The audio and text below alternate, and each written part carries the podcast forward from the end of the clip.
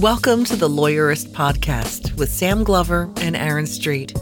Each week, Lawyerist brings you advice and interviews to help you build a more successful law practice in today's challenging and constantly changing legal market. And now, here are Sam and Aaron.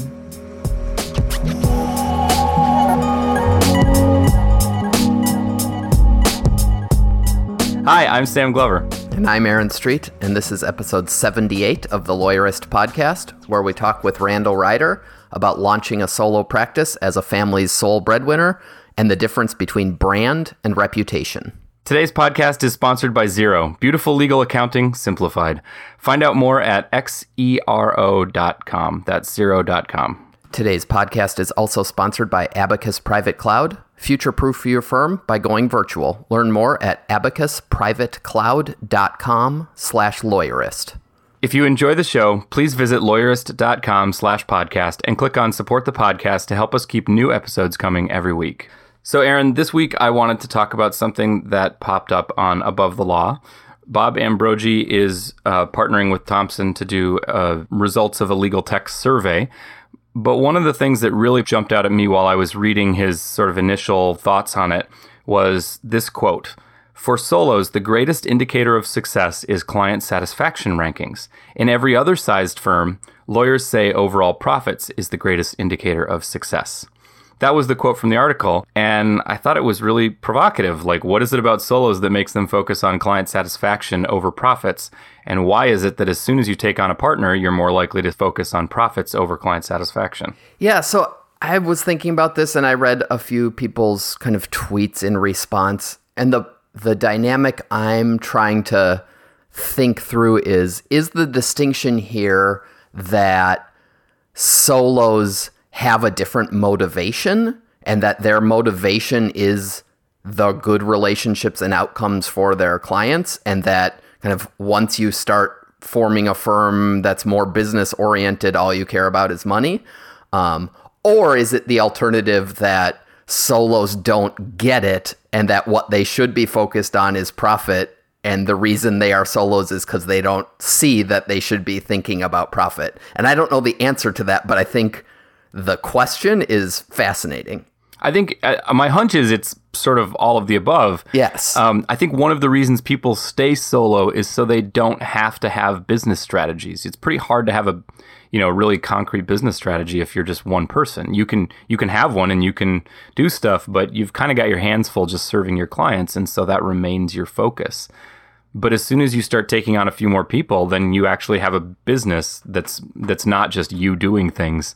And so it does kind of make sense that you start focusing on business goals like profits. Well, and to be clear, these are like super broad brush strokes. I mean, Yes. as we'll hear in a few minutes in your interview with Randall, there are plenty of solos who have profits and business strategy in mind while they provide good client satisfaction. That's not the distinction.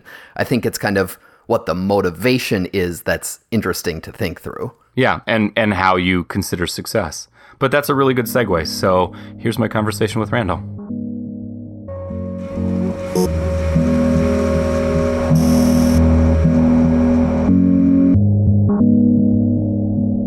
I'm Randall Ryder. I am a consumer rights attorney in Minneapolis, Minnesota, and I also teach at the University of Minnesota Law School. Thanks for being with us, Randall. Um, you you left out my favorite part, which is that you have been writing for Lawyerist for many many years. In fact, we you were doing that back when you and I were working together at my firm. I was actually just going to say I left out my biggest claim to fame, which is I am your former associate. I, I I don't even like to put that on you now because you've been doing what I was doing for longer than I have at this point, and I now look back to you as the expert, which I guess sort of touches on something we wanted to talk about later. yeah, absolutely. But you are a true solo, right? You you don't have help, as far as I'm aware. I have no help other than the love and support of my family. well, let's talk about that because um, until recently, you were the sole breadwinner, and you started uh, out by by buying my my consumer rights practice. Um, but you you did that fairly soon after law school. I think it was what two years, maybe uh, after law school, and you were the sole breadwinner in your family, right? Yes, I was. I'd been out of law school for a year and a half, and at that point, my wonderful wife was pregnant. I think she was six months pregnant with our son. That's right. And then I took the leap, and I will unequivocally say that when I look back on it, I definitely tell Katie, I cannot believe you actually let me do that because that was insane. yeah, there was a lot of stuff all at once. You, you managed to do it though. I mean, I, I've always told people you're doing better with um, what used to be my practice than I ever was. Um, I mean, what? But what? I mean, what's it like balancing all that pressure when you're the one? I mean, when I went solo, I had um, my wife had an, a job that I could have fell back on. You didn't have a fallback plan, as far as I know, right? Mm, no, there was no golden parachute. There was no safety net. It was 100% swim or you're going straight to the bottom of the ocean. Um, but I will say that I think I think that pressure helps. Uh, I meet with probably because of what I do. I meet with a lot of people that say they want to start their own solo practice. You know, they talk about situations that are maybe similar to what you have, where you know they're sort of interested in doing it, but they're not really fully committed to it. And I think one of the reasons that I made it work is because to say it's life or death is dramatic, but to say that, you know, paying the mortgage depended on me doing a good job, that it's pressure, but it's good pressure, in my opinion. Well, and maybe that's similar to something that I've wondered about, which is um, when I worked for other lawyers, many of them gave me uh, offers like, you know, you bring in a client and we'll give you a third of what we recover from that case or something like that. And I never really did any of that except by coincidence. And I've always said I, th- I think that until you have the pressure of actually bringing in the money for yourself, you it's hard to get your head around actually doing it and and motivating yourself to go out and build business and try and get clients. And it sounds like maybe that's part of what you're saying is once you had to jump in and do it yourself, that sort of fear of not making money to feed your kid, um, your brand new kid, uh, was sort of what motivated you and, and gave you a new perspective on it.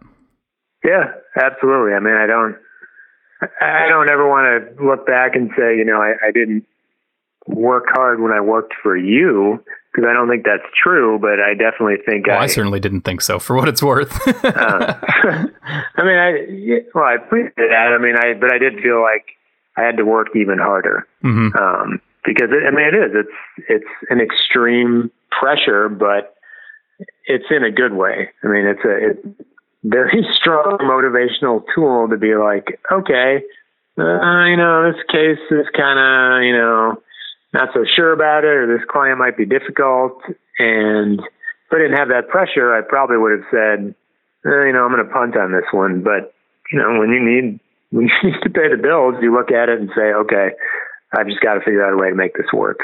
And then you do it. And how have you done? Uh, I can confidently say and accurately say that up until last year when there was a very slight, minute dip, that the firm keeps growing and growing and growing. That's awesome. So it, it's, it's worked. Yeah. Definitely worked. Are you glad you did it? Yes.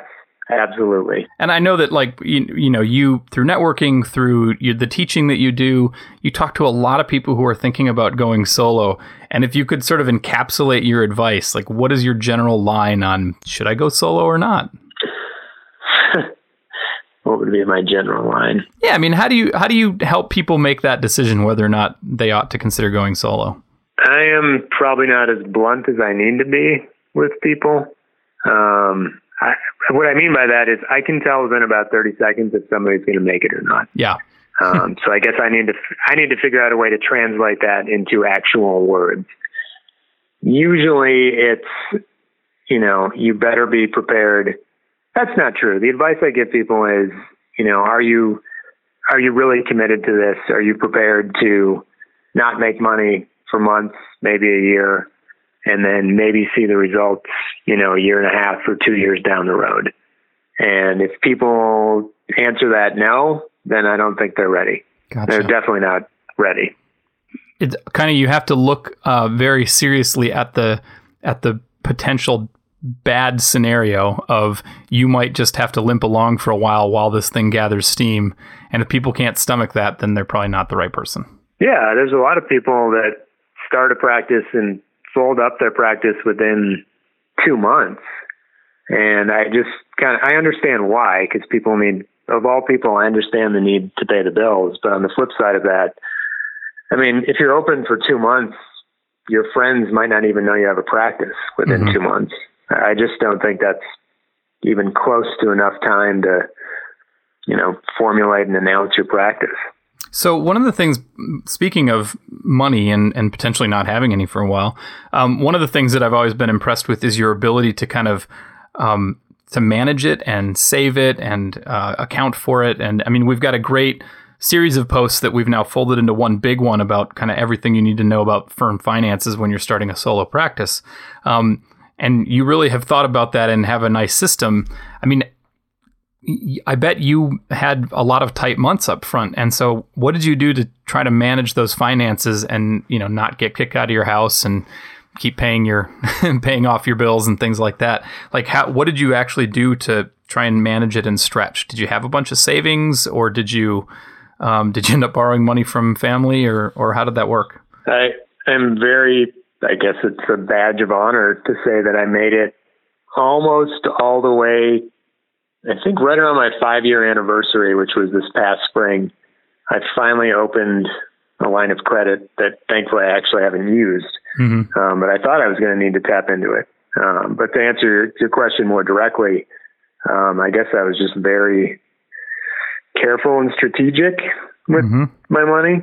I mean, I I think one mistake that I do see younger attorneys and especially younger solo attorneys make is you know, they have a good month and then they literally go buy a new car. Yeah. Or they, I don't know what they do, but they don't show up for work for three weeks and take a nice vacation, which, I mean, that, that's fine. But I, I think you, again, you know, looking at the big picture, until you've experienced a month where you can literally pay yourself, I don't know, you know, $500, dollars mm-hmm. uh, you need to people need to understand that those months are going to happen.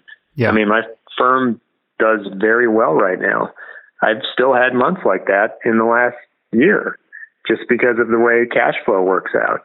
And if you don't keep that extra money, you know, when you have a great month where you make, I don't, you know, 20 grand or 15 grand or something like that. I mean, I would consider that to be a good or very good month.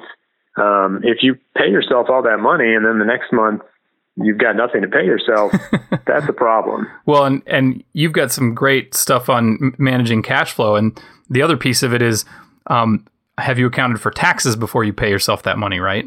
Yeah, exactly, and that's another that that is absolutely another mistake I've seen people make, which is at the end of the first year, right around tax time, they are incredibly depressed and stressed. And if you ask them what's going on, they say, "Oh, I didn't realize I had to pay taxes or I didn't really account for this and now I've got to write the IRS a check for, you know, ten thousand dollars. And I have ten thousand dollars. One of the reasons I like your post so much is that's how we manage our family finances right now is your advice. oh. Oh.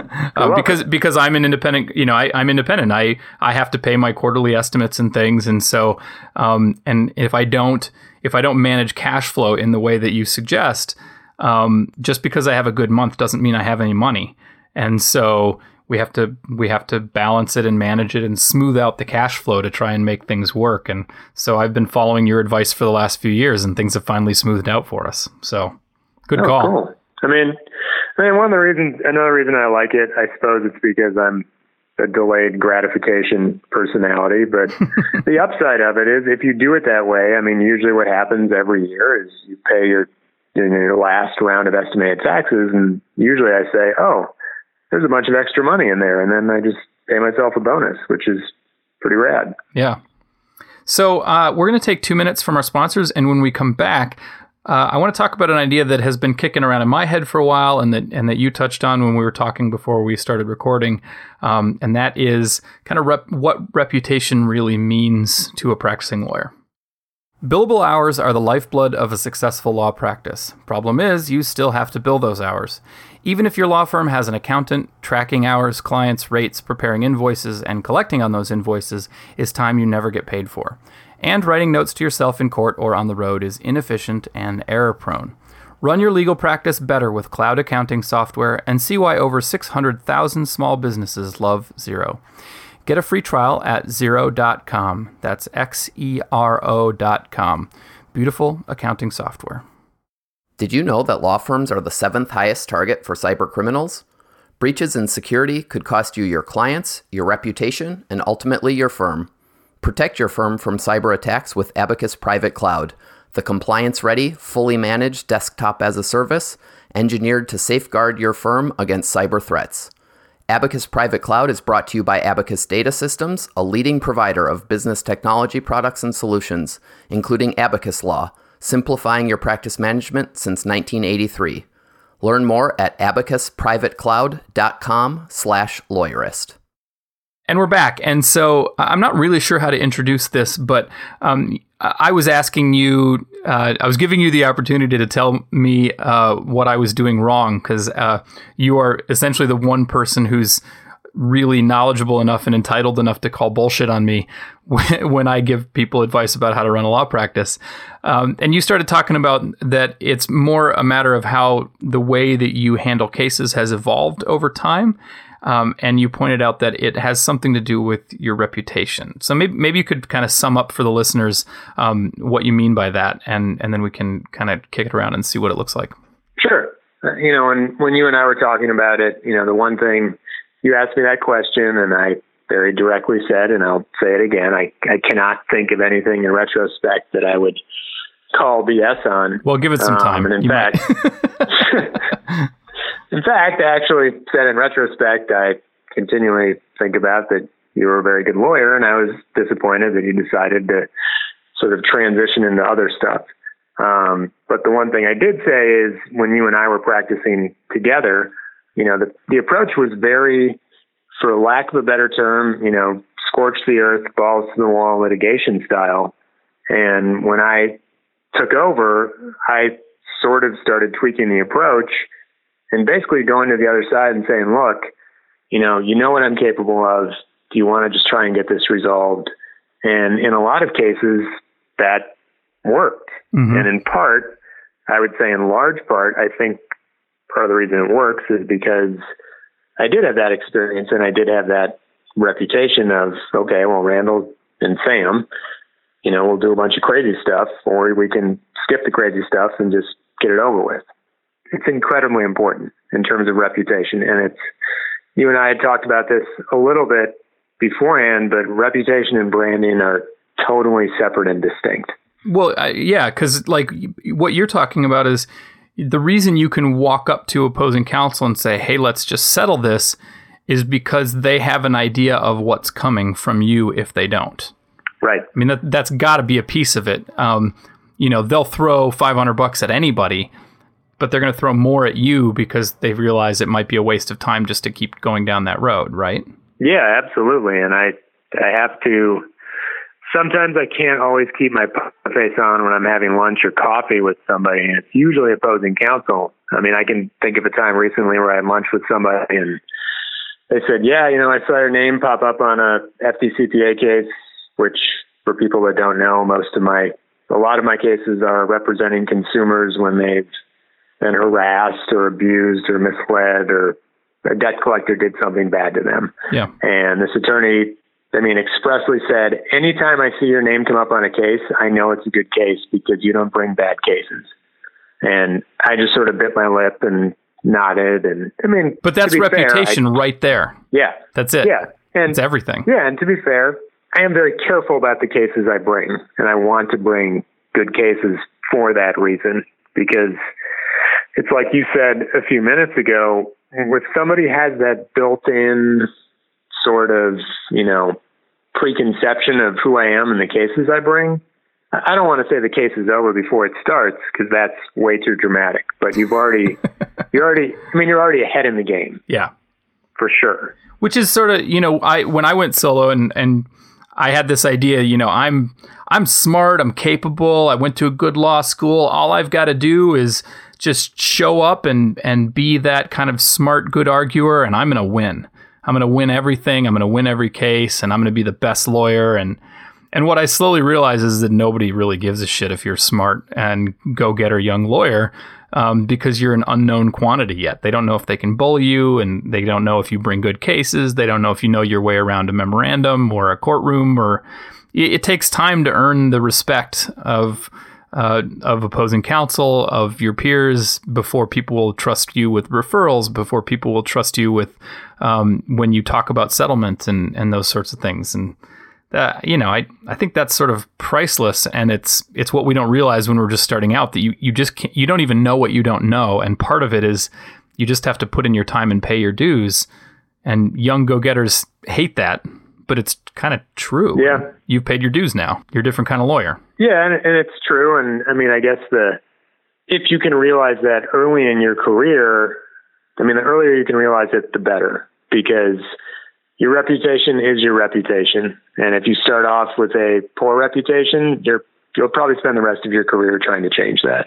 Whereas, you know, on the flip side, if you can start off with a good reputation, it should hopefully stay there. And that you know, that goes with, like you said, that applies to opposing counsel, to referrals. It certainly applies to the uh, judiciary. I mean, I am not in court very much, but I've also been in court where the judge has looked at opposing counsel and said, Mr. Ryder, something along the lines of Mr. Ryder doesn't bring bad cases.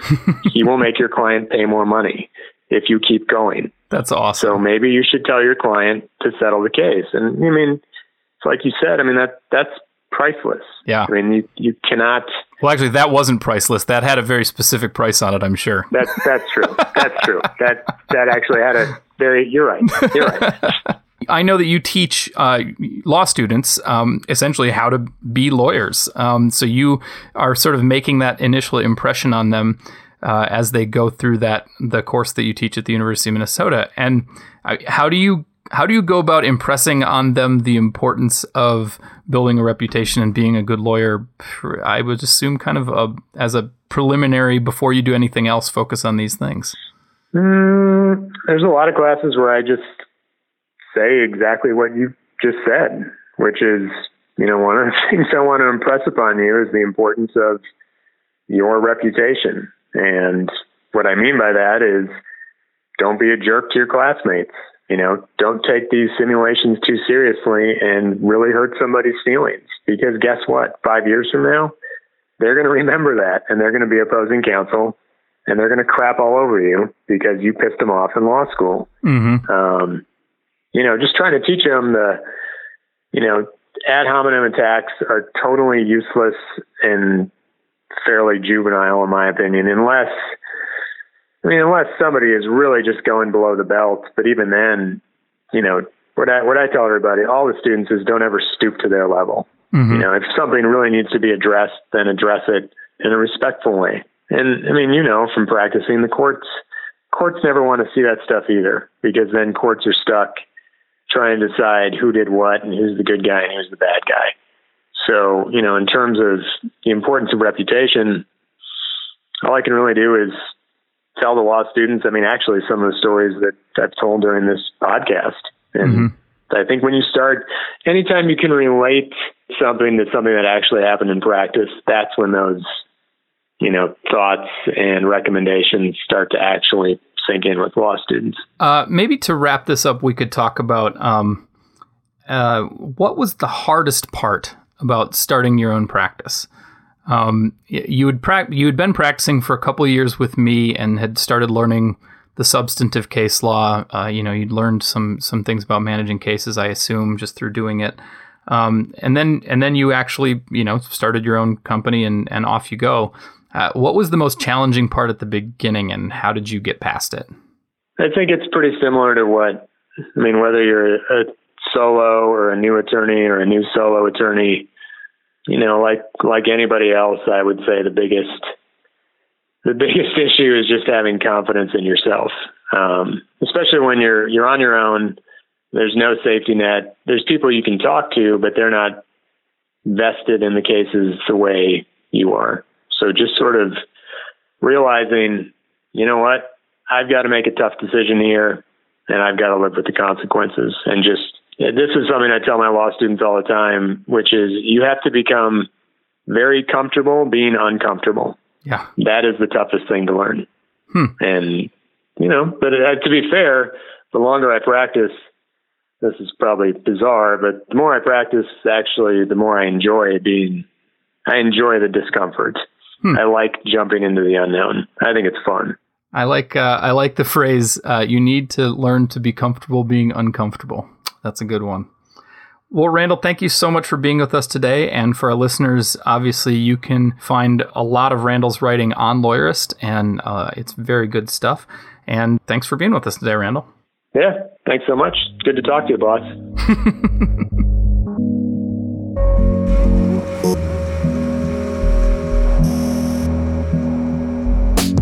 make sure you catch next week's episode of the Lawyerist Podcast, subscribe to the Lawyerist Podcast in iTunes or in your favorite podcast app. You can listen to it at lawyerist.com slash podcast. You can also subscribe to the Lawyerist Insider, our weekly newsletter. Just go to lawyerist.com and look down the sidebar or click on newsletter up at the top. We'll remind you where to find the podcast whenever we release a new episode. Thanks for listening.